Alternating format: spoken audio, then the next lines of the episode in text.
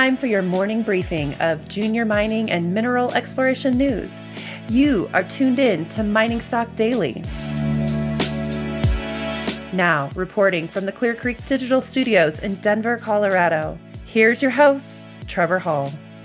Good morning, everybody. Welcome into Mining Stock Daily. It's Wednesday, March 3rd. The Precious Metals Price Management Squad pushed gold down to 1704 on Monday night, but uh, ran for cover when India and China resumed feeding at the cheap gold trough, which forced the paper gold price back up to 1721 before the two gold bug countries closed shop for the day. Silver followed gold lower Monday night, with May silver taking down to $25.81 before reversing higher.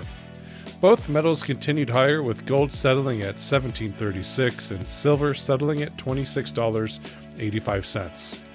Meanwhile, the mining stocks spiked higher despite the sell off in the stock market, with GDX closing up 3.5% and the AMEX Gold Bugs Index up over 4%.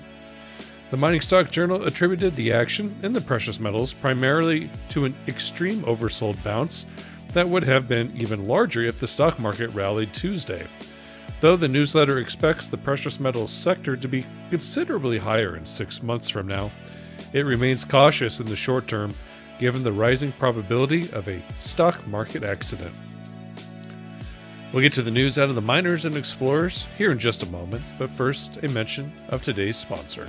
This Mining Stock Daily Morning Briefing is brought to you by Corvus Gold.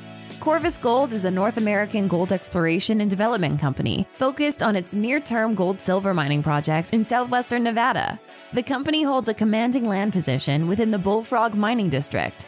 Neighboring adjacent projects controlled by Anglo Gold Ashanti, Kinross Gold, and Coeur Mining highlight this active district. The two 100% owned North Bullfrog and Motherlode projects have a combined nearly 4 million ounces gold of in pit resource and continues to grow with an ongoing, successful resource expansion drill program. Corvus trades on the TSX and the NASDAQ with the symbol KOR.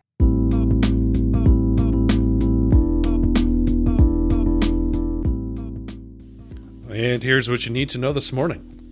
Chakana Copper released results for two additional drill holes from the Huancarama breccia complex within the Soledad project in Ancash, Peru. The drill results did extend mineralization 290 meters below surface.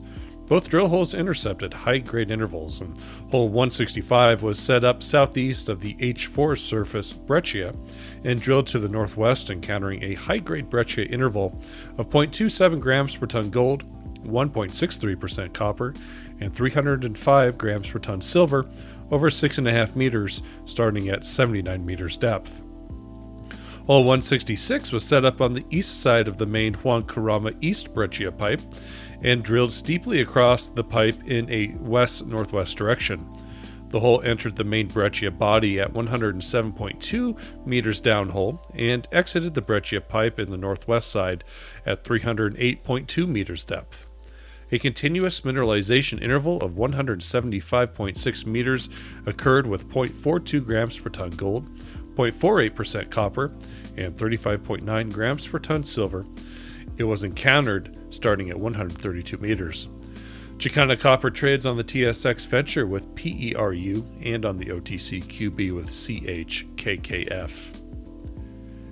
IAMGOLD announced assay results from its 2020 exploration diamond drilling program completed on the Astoria target area in the Rouyn Gold Project, option from Yorbeau Resources. Rouyn Project is located 4 kilometers south of Rouyn-Noranda in Quebec and approximately 45 kilometers southwest of IAM Gold's Westwood operation. Selected highlights from the morning's release include 13.2 grams per ton gold over 2 meters, 9.7 grams per ton gold over 7.6 meters, and 3.7 grams per ton gold over 11.1 meters. The objective of the Astoria Area Diamond Drilling Program was to test selected priority targets proximal to the known mineralization to evaluate for the presence of continuity of mineralized extensions with potential to outline a resource. IAMGOLD trades on the TSX with IMG and the NYSE with IAG. Palladium One says exploration activities in 2021 have been expanded to both the palladium dominant Läntinen Koillismaa PGE nickel copper project in Finland and the Tyko nickel copper project in Ontario. Combined, the company is looking at 27,000 meters of drilling, including the completion of the 17,500 meter Phase 2 drill program in preparation of an initial resource estimate at the Kaukua South Zone. The company expects a cash balance in excess of $8 million at year end, thereby providing sufficient funding for additional 2021 program expansions, as may be appropriate, and program extensions into 2022. Palladium One trades on the TSX Venture with PDM. Pure Gold Mining provided an update on ongoing commissioning and ramp up activities at the company's high grade Pure Gold mine in Red Lake, Ontario. Since pouring first gold in December, commissioning activities at the Pure Gold mine have transitioned to full scale ramp up of the mining and milling operations, with approximately 260 persons employed at the mine site.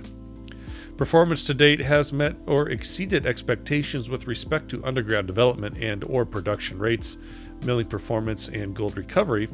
The underground mine is currently being accessed via a single decline, which is the main ramp, which is presently at a depth of approximately 300 meters.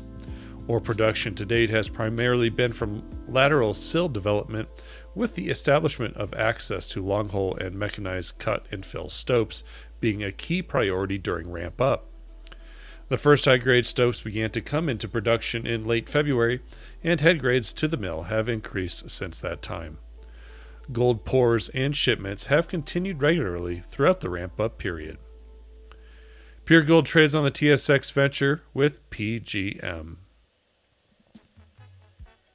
That's it this morning here on Mining Stock Daily in the news briefing. We'll, we will be back later today. We have a lot more market commentary uh, to get through today and share with you. We also are preparing our special tin episode, which will air Friday morning. So, really looking forward to sharing that with all you listeners. We did lose a legendary reggae artist earlier this week, so I'm going to leave you with one from Bunny Wailer. You did well, man. You will be missed.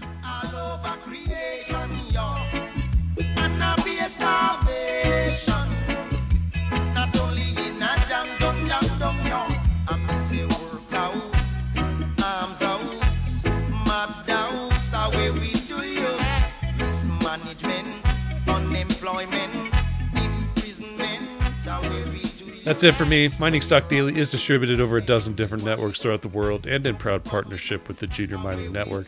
It is produced by Clear Creek Digital and Investment Research Dynamics Mining Stock Journal. I'm Trevor Hall. Have a wonderful day, everybody. Be well. Mining Stock Daily and its affiliates are not responsible for any loss arising from any investment decision in connection with the material presented herein. Please do your own research or speak with a licensed financial representative before making any investment decision.